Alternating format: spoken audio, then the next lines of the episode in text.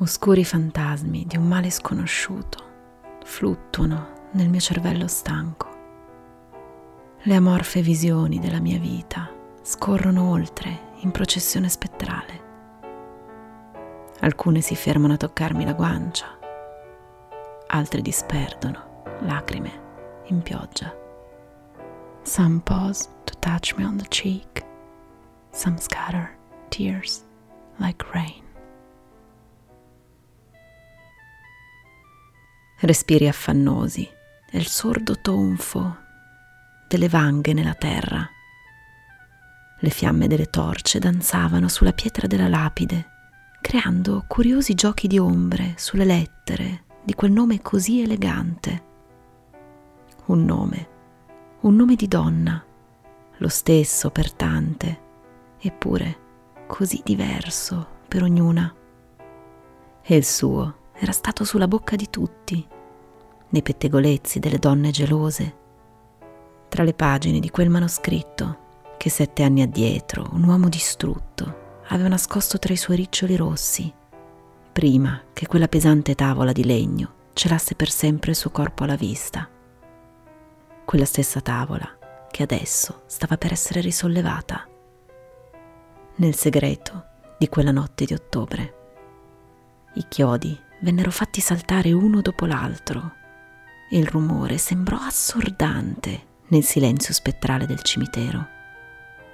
Migliaia di occhi sembravano fissarli in quel loro agire sacrilego. I respiri affannosi e i sussurri si trasformarono in un mormorio di sorpresa quando la luce illuminò l'interno della bara finalmente aperta. Le ciglia che sfioravano gli zigomi di quel viso pallido, le labbra ancora carnose e i capelli. I capelli avevano continuato a crescere fino a ricoprire quel corpo che ancora potete vedere impresso sulla tela di meravigliosi dipinti. Capelli che senza tante cerimonie vennero scostati dal medico presente all'esumazione, scostati per recuperare un quaderno che ancora giaceva accanto al viso della donna. Il marito lo aveva nascosto lì, ad accompagnare il riposo eterno della sua amata, ma adesso lo rivoleva, lo rivoleva disperatamente. Ed ecco perché quegli uomini si trovavano, nel buio, nel cimitero di Highgate, a Londra. E i boccoli, che erano cresciuti a dismisura anche dopo la morte, li potete vedere ancora e per sempre, abbandonati tra le acque, dipinte nell'Ofelia di Milley. Lei era Elizabeth e questa è la sua storia. State ascoltando Vivi Podcast, storie di qui ed altrove.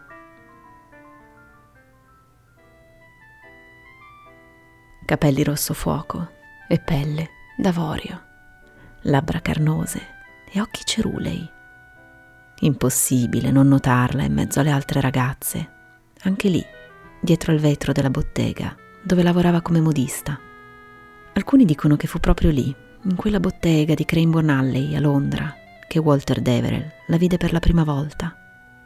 Altri che fu il padre di lui a presentargliela dopo che Elizabeth gli ebbe mostrato alcuni dei suoi dipinti. Fu proprio Deverell, che non raggiungerà mai la fama di altri pittori suoi contemporanei, a proporle di fargli da modella e a introdurla nel circolo dei preraffaelliti Fu lui a presentarle Dante Gabriel Rossetti, il grande e tormentato amore della sua vita. Non sappiamo moltissimo della vita di Elizabeth prima di quel fatidico incontro, solo che di secondo nome faceva Eleanor, Elizabeth Eleanor Siddle, un nome elegante, non trovate? Lo stesso di sua madre. La nostra Lisi, terza di otto fratelli, nacque il 25 luglio del 1829 al 7 di Charles Street, nel quartiere di Hatton Garden, a Londra. Oggi famoso per le sue gioiellerie e i negozi di lusso. Nel 1831 si era poi trasferita con la sua famiglia a Southwark, a sud della città. Suo padre Charles faceva coltelli e aveva un negozio tutto suo nel centro di Londra a Elizabeth piaceva dipingere, le piacevano l'arte e la poesia. Sapeva leggere e scrivere, pur non essendo probabilmente mai andata a scuola. Aveva iniziato a lavorare molto presto, con le sorelle e la madre, nel negozio di Cranbourne Alley, nei pressi di Leicester Square. E quel giorno del 1849 in cui Walter Deverell la vide per la prima volta, aveva vent'anni. Lui stava dipingendo la dodicesima notte, tratta dal capolavoro di Shakespeare, e quella ragazza, con la sua bellezza quasi fiabesca, sarebbe stata perfetta come modella per la sua opera. Potete immaginare che nel mezzo dell'Ottocento una donna che posava per degli artisti non dovesse essere proprio ben vista. E non è difficile immaginare la reazione della sua famiglia quando Elizabeth decise di accettare la proposta di Walter e di posare per lui. E quello fu solo il primo passo. Presto Deverell le presentò alcuni ragazzi, pittori anche loro. Si chiamavano Rossetti, Hunt e Milley. Vi dicono qualcosa? Io penso proprio di sì. L'anno prima, nel 1848, i tre amici allievi della Royal Academy avevano fondato una confraternita, la confraternita dei preraffaelliti.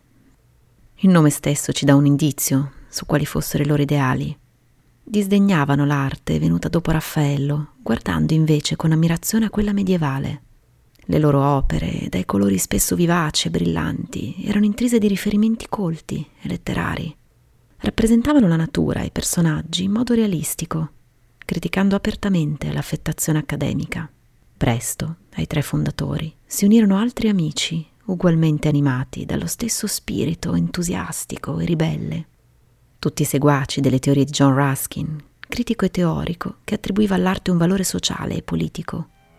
È proprio in questo gruppo vivace e creativo che si ritrova Elizabeth. Lei, che amava l'arte e la poesia, finalmente aveva la possibilità di guardarle da vicino, addirittura di farne parte. I preraffaelliti fanno a gara per averla. Con i suoi boccoli ramati e quella pelle diafana sembrava fatta apposta per comparire nei loro dipinti. E proprio uno di questi, forse il più famoso, l'Ofelia di Milley, le fu quasi fatale. Per permettere all'artista di ritrarla in quella posa, divenuta celebre, con i capelli e le vesti che fluttuano nell'acqua, la ragazza rimase immersa per ore in una vasca, immobile. Non si mosse Elizabeth nemmeno quel giorno in cui le lampade destinate a riscaldare l'acqua si spensero, una dopo l'altra. Come Ofelia, Elisabeth rimase lì, immersa, al freddo, finché non perse i sensi. L'incidente le provocò una polmonite che minò per sempre la sua salute e la portò a fare un uso sempre più smodato di laudano. La tintura di oppio che la rese dipendente, come l'Anna Karenina, dell'omonimo libro di Tolstoi. Costretta a viaggiare spesso per curarsi in varie località termali, Lisi, cagionevole e tormentata, trovò uno sfogo nell'arte. Aveva talento. Così tanto che il John Ruskin che vi abbiamo nominato prima decise di offrirle una rendita mensile, facendo di lei una delle prime artiste donne a vivere del proprio lavoro. Mentre posava per i membri della cerchia, Liz si innamorò di uno di loro, Dante Gabriel Rossetti. Appartenente a un ceto sociale più elevato, a una famiglia più colta, di origini italiane. Il giovane, che vedeva in Dante Alighieri, di cui portava orgogliosamente il nome, la sua più grande fonte di ispirazione, era irrequieto, inaffidabile. Il pittore perse la testa per la splendida modella la ritrasse, scrisse per lei e di lei, ma non le fu mai fedele. Le prometteva il matrimonio e poi si tirava indietro. La tradiva con altre modelle, pur idealizzandola. Lei lo ricattava con la scusa della sua malattia, facendo perno sui sensi di colpa. Lui le insegnava a dipingere e ne era follemente geloso, ma poi continuava ad allontanarsi lasciandola sempre più preda degli oscuri fantasmi che popolavano la sua mente. Si sposarono alla fine, nel 1860, dopo ben dieci anni di questo torbido gioco. Le cose sembrarono quasi migliorare per un periodo. Elizabeth rimase anche incinta. Ma nel maggio del 1861 la bambina che aspettava nacque morta. Elizabeth precipitò in una spirale di disperazione che la portò una sera del 1862 alla morte.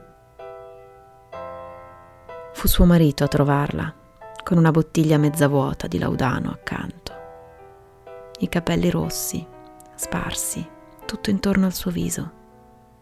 Si dice che gli abbia lasciato una lettera d'addio, che si sia tolta la vita, ma era l'Ottocento e parlare di suicidio sarebbe stato impensabile. E così, ufficialmente, si disse che si era trattato solo di un incidente. O almeno, così scrisse il medico sul referto. Elizabeth aveva 32 anni. Rossetti fu devastato dalla sua perdita. Non se ne faceva una ragione. Seppellì con lei il manoscritto con le poesie che le aveva dedicato. La ritrasse ancora nella beata Beatrix, una figura idealizzata eppure così terrena, con le sue labbra definite e le ciglia lunghe, strappata troppo presto come la Beatrice di Dante. Per anni sostenne di continuare a vederla come apparizione, come colomba, in sogno e tra il sogno e la veglia, in una sorta di persecuzione di cui non poteva fare a meno e che lo portava a continue sedute spiritiche nel tentativo di comunicare con lei, di ritrovarla.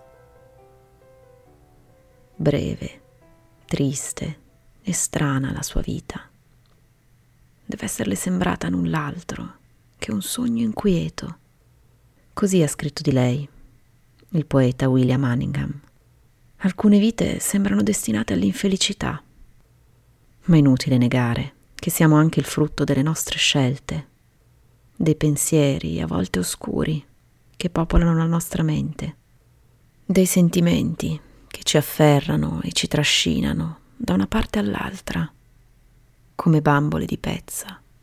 Elizabeth Siddle, Lizzie, come la chiamavano in tanti, non era una bambola di pezza però, era una donna volitiva, intelligente, intrappolata in un'epoca dove il suo estro creativo e la sua forza semplicemente non potevano essere comprese fino in fondo.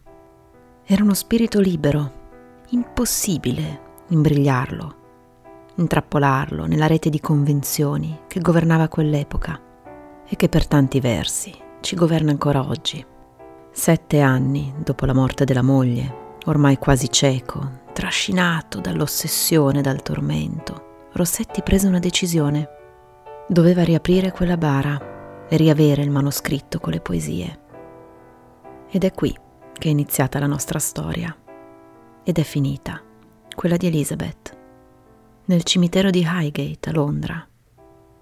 Potete anche andare a visitarla la sua tomba e chiedervi se sia vera la leggenda che racconta come quella notte in cui hanno disturbato il suo riposo eterno il corpo fosse intatto e i capelli fossero cresciuti a dismisura.